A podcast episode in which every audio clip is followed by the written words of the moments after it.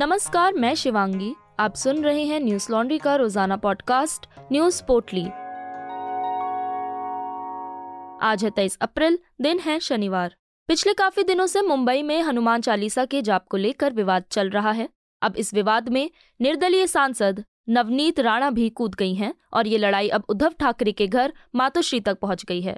दरअसल, अमरावती से सांसद नवनीत राणा ने आज मातोश्री के बाहर हनुमान चालीसा का पाठ करने का ऐलान किया था। उनके इस ऐलान के बाद महाराष्ट्र में सियासी पारा एक बार फिर बढ़ गया। इससे गुस्साए शिव सैनिकों ने शनिवार सुबह नवनीत राणा के घर के बाहर खूब हंगामा किया। कार्यकर्ता बैरिकेड तोड़कर उनके घर के अंदर घुस गए। वहीं इस हंगामे के बाद नवनीत राणा का कहना है कि मैं नीचे भी जाऊँगी, गेट के बाहर भी जाऊँगी, मुझे कोई रोक नहीं सकता है। अगर मुझ पर कोई हमला होता है तो उसकी ज़िम्मेदारी सीएम की होगी। इस ऐलान के बाद सांसद नवनीत राणा को मुंबई पुलिस ने एक नोटिस भी भेजा। इस नोटिस में सीएम उद्धव ठाकरे के घर के बाहर हनुमान चालीसा के पाठ से मनाही की गई है। मुंबई पुलिस ने ये साफ़ किया है कि अगर रवि राणा या नवनीत राणा अपने घर से बाहर निकलने की कोशिश करेंगे तो उन्हें बाहर नहीं जाने दिया जाएगा। अगर उन्होंने ज़ोर ज़बरदस्ती की तो पुलिस कार्रवाई करेगी। बता दें कि नवनीत राणा ने आज सुबह नौ बजे मातोश्री के बाहर हनुमान चालीसा पाठ शुरू करने का ऐलान किया था। वहीं इस विवाद के बाद खतरे को देखते हुए केंद्र सरकार ने नवनीत राणा को वाई कैटेगरी की सुरक्षा प्रदान की है। इस बीच संजय राउत ने कहा कि अगर कोई हमारी लक्ष्मण रेखा को पार करेगा तो शिव सैनिकों को भी उनके घर पहुँचने का अधिकार है। हमें राष्ट्रपति, ईडी, सीबीआई की धमकी ना दें। अब हम उनसे आगे निकल गए हैं। आप केंद्रीय पुलिस बल का उपयोग करके हमारे घर में घुसने की कोशिश करते हैं तो शिव सैनिक आपको नहीं छोड़ेंगे। शिव सैनिक हमेशा मरने और मानने के लिए तैयार हैं। पश्चिम बंगाल में ममता ने इनकी नाक में दम कर दिया। ये महाराष्ट्र है, यहाँ भी उछलने की कोशिश ना करें। बता दें कि नवनीत राणा ने कांग्रेस के टिकट पर 2014 का लोकसभा चुनाव लड़ा था, लेकिन वो हार गई थी। लेकिन 2019 में एनसीपी और कांग्रेस के समर्थन से वो अमरावती से निर्दलीय सांसद चुनी गईं। उन्होंने सीट पर शिवसेना उम्मीदवार को ही हराया था। नवनीत के पति रवि राणा महाराष्ट्र में निर्दलीय विधायक हैं और योग गुरु बाबा रामदेव के रिश्ते में भतीजे लगते हैं। देश की राजधानी दिल्ली में कोरोना संक्रमण एक बार फिर अपने पैर फैलाता दिखाई दे रहा है।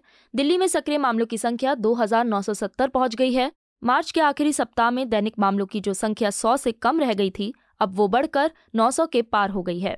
वहीं भारत में एक दिन में 2,527 और मरीजों के कोरोना वायरस से संक्रमित पाए जाने के बाद महामारी से अब तक संक्रमित होने वालों की कुल संख्या बढ़कर चार करोड़ तीस लाख चौवन हज़ार नौ सौ बावन हो गई है जबकि उपचाराधीन मरीजों की संख्या बढ़कर पंद्रह हज़ार उनासी पर पहुँच गई है। केंद्रीय स्वास्थ्य मंत्रालय के शनिवार सुबह आठ बजे तक के आंकड़ों के अनुसार तैतीस मरीजों की मौत होने से मृतकों की संख्या बढ़कर पाँच लाख बाईस हज़ार एक सौ उनचास हो गई है। उपचाराधीन मरीजों की संख्या संक्रमण के कुल मामलों का शून्य दशमलव शून्य चार प्रतिशत है, जबकि कोविड 19 से स्वस्थ होने की राष्ट्रीय दर अट्ठानवे दशमलव सात पाँच प्रतिशत है। मंत्रालय के अनुसार पिछले 24 घंटों में कोविड 19 के उपचाराधीन मरीजों की संख्या में आठ सौ अड़तीस मामलों की वृद्धि हुई है। संक्रमण की दैनिक दर शून्य दशमलव पाँच छह प्रतिशत और साप्ताहिक संक्रमण दर शून्य दशमलव पाँच शून्य प्रतिशत दर्ज की गई है। आंकड़ों के अनुसार, इस बीमारी से स्वस्थ होने वाले लोगों की संख्या बढ़कर चार करोड़ पच्चीस लाख सत्रह हज़ार सात सौ चौबीस हो गई है, जबकि मृत्यु दर एक दशमलव दो एक प्रतिशत दर्ज की गई है। देशव्यापी कोविड 19 रोधी टीकाकरण अभियान के तहत अभी तक एक सौ सत्तासी दशमलव चार छह करोड़ खुराकें दी जा चुकी हैं। स्वास्थ्य मंत्रालय के अनुसार, देश में जिन 33 और मरीजों ने जान गंवाई है, उनमें से 31 की मौत केरल में और दो की दिल्ली में हुई है। महामारी से देश में अभी तक पाँच लाख बाईस हज़ार एक सौ उनचास लोगों की मौत हो चुकी है।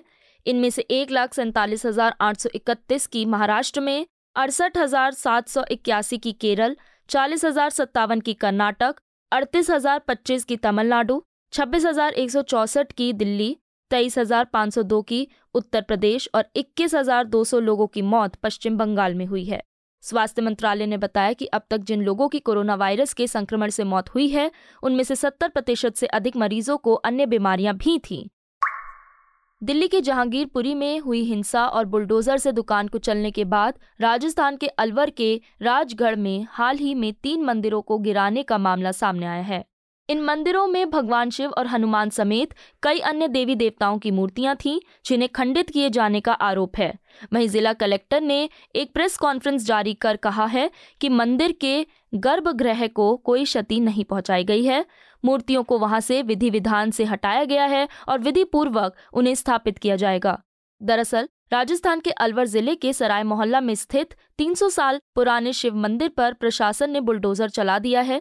शिवालय परिसर में जूता पहनकर पहुँचे अधिकारियों और मूर्तियों को कटर मशीन के माध्यम से काटने को लेकर हिंदूवादी संगठन भड़क गए हैं। इस विरोध में एसडीएम नगर पालिका ईओ और राजगढ़ के विधायक के खिलाफ थाने में तहरीर दी गई है। गौरतलब है कि राजगढ़ में रविवार और सोमवार को दो मंदिरों और कुछ दुकानों को ध्वस्त कर दिया गया। अधिकारियों ने कस्बे में एक सड़क को चौड़ा करने के लिए की गई इस कार्रवाई को अतिक्रमण रोधी अभियान बताया है उन्होंने कहा है कि इस कार्रवाई की मंजूरी भाजपा शासित राजगढ़ नगर पालिका बोर्ड ने दी थी और कार्रवाई में किसी भी प्रतिमा या गर्भगृह को नुकसान पहुँचने से इनकार किया है। अलवर के सराय मोहल्ला में मौजूद करीब 300 साल पुराने मंदिर को गिराए जाने से भड़की बीजेपी के नेता अमित मालविया ने कांग्रेस से पूछा कि क्या यही सेक्युलरिज्म है? बीजेपी के आईटी सेल के इंचार्ज अमित मालविया ने ट्वीट करते हुए लिखा कि राजस्थान के अलवर में विकास के नाम पर तोड़ा गया 300 साल पुराना शिव मंदिर, करौली और जहांगीरपुरी पर आँसू बहाना और हिंदुओं की आस्था को ठेस पहुंचाना है। यही कांग्रेस का सेक्युलरिज्म है। वहीं बीजेपी पर तीखे वार करने वाले असदुद्दीन ओवैसी ने इस मामले के लिए बीजेपी को ही जिम्मेदार ठहराया है। असदुद्दीन ओवैसी ने ट्वीट के ज़रिए लिखा है कि राजस्थान के राजगढ़ में एक प्राचीन मंदिर को गिराने का बीजेपी शासित नगर पालिका बोर्ड का निंदनीय फैसला है। हम सभी धर्मों के लिए धर्म की स्वतंत्रता में विश्वास करते हैं और ये एक गंभीर उल्लंघन है। उम्मीद है कि सभी पूजा स्थलों पर हमले के लिए बीजेपी आरएसएस माफ़ी मांगेंगे। पूर्वी केंद्रीय मंत्री और भाजपा सांसद राजवर्धन सिंह राठौर ने राजस्थान की कांग्रेस सरकार पर निशाना साधा है उन्होंने मुख्यमंत्री अशोक गहलोत पर राज्य को तालिबान बना देने का आरोप लगाया है। अलवर की घटना पर बोलते हुए राठौर ने कहा कि राजस्थान को तालिबान बना दिया है। हमारा प्रदेश जो बहादुरी व महिला सम्मान के लिए जाना जाता था, अब महिला उत्पीड़न में पहले नंबर पर है। मंदिर तोड़ने में राज्य पहले नंबर पर है, जैसे किसी एक विशेष समुदाय के लिए सरकार चला रहे हों। जहांगीरपुरी में हुई हिंसा के बाद से ही टीवी चैनलों के कवरेज को लेकर चिंता ज़ाहिर की जा रही है। इस बीच सूचना एवं प्रसारण मंत्रालय ने एक एडवाइजरी जारी की है और कहा है कि टीवी चैनल किसी भी उकसाने वाली सामग्री का प्रसारण ना करें। एडवाइजरी में कहा गया है कि पिछले कुछ दिनों में अप्रिय कवरेज के कई उदाहरण देखे गए हैं। बता दें कि उत्तर पश्चिमी दिल्ली के जहांगीरपुरी इलाके में पिछले शनिवार 16 अप्रैल को हनुमान जयंती के अवसर पर निकाले गए जुलूस के दौरान हुई झड़प में कई लोग घायल हो गए थे। एडवाइजरी में लिखा है कि उत्तर पश्चिम दिल्ली में हाल की घटना पर टीवी चैनलों के कवरेज में निम्नलिखित तत्व थे, जैसे भड़काऊ सुर्खियाँ और हिंसा के वीडियो, समुदायों के बीच घृणा और शांति और कानून व्यवस्था को बाधित कर सकते हैं। निंदनीय और असत्यापित सीसीटीवी फुटेज चलाकर, विशेष समुदाय के फुटेज दिखाकर चल रही जाँच प्रक्रिया को बाधित करना जो तनाव बढ़ाते हैं। कुछ टीवी चैनल सनसनीखेज सुर्खियाँ बटोर रहे हैं और सत्ता के कार्यों को सांप्रदायिक रंग दे रहे हैं। इसी नोट में आगे टीवी डिबेट के बारे में लिखा है कि असंसदीय, उत्तेजक और सामाजिक रूप से अस्वीकार्य भाषा सांप्रदायिक टिप्पणियों और अपमानजनक संदर्भों वाली बहसें दर्शकों पर नकारात्मक मनोवैज्ञानिक प्रभाव डाल सकती हैं और सांप्रदायिक वैमनस्य को भी भड़का सकती हैं और शांति को भंग कर सकती हैं। बता दें, दिल्ली पुलिस कमिश्नर राकेश अस्थाना ने शुक्रवार को खुद जहांगीरपुरी हिंसा के मुख्य आरोपी अंसार से पूछताछ करने के बाद क्राइम ब्रांच के अधिकारियों से इस मामले में विस्तृत जाँच रिपोर्ट तैयार करने को कहा है। जहांगीरपुरी निवासी अंसार फ़िलहाल पुलिस रिमांड में है पुलिस ने कहा कि इससे पहले दिन में राकेश अस्थाना ने ईडी को पत्र लिखकर जहांगीरपुरी हिंसा मामले के मुख्य आरोपी अंसार के खिलाफ धन शोधन निवारण अधिनियम पीएमएलए के तहत कार्रवाई करने को कहा था। बता दें, घटना के बाद सुप्रीम कोर्ट ने बुधवार को राजधानी में जहांगीरपुरी में उत्तरी दिल्ली नगर निगम द्वारा किए गए तोड़फोड़ पर यथास्थिति बनाए रखने का आदेश दिया है। दिल्ली पुलिस ने हिंसा प्रभावित इलाके में भारी बैरिकेडिंग कर सुरक्षा बढ़ा दी है। जहांगीरपुरी में हुई हिंसा पर न्यूज़ लॉन्ड्री लगातार ग्राउंड रिपोर्टिंग कर रहा है जिसे आप हमारी website Hindi dot news laundry dot com पर जाकर पढ़ सकते हैं। हमारे वीडियोस देखने के लिए आप हमारे यूट्यूब चैनल न्यूज़ लॉन्ड्री पर जाकर इन्हें देख सकते हैं। हमारे रिपोर्टर्स इस तरह ग्राउंड पर उतरकर रिपोर्टिंग कर पा रहे हैं क्योंकि हमें हमारे सब्सक्राइबर्स का सहयोग है। आज ही हमारी website news laundry dot com पर जाएँ, सब्सक्राइब का लाल बटन दबाएँ और गर्व से कहें मेरे खर्च पर आज़ाद है खबरें।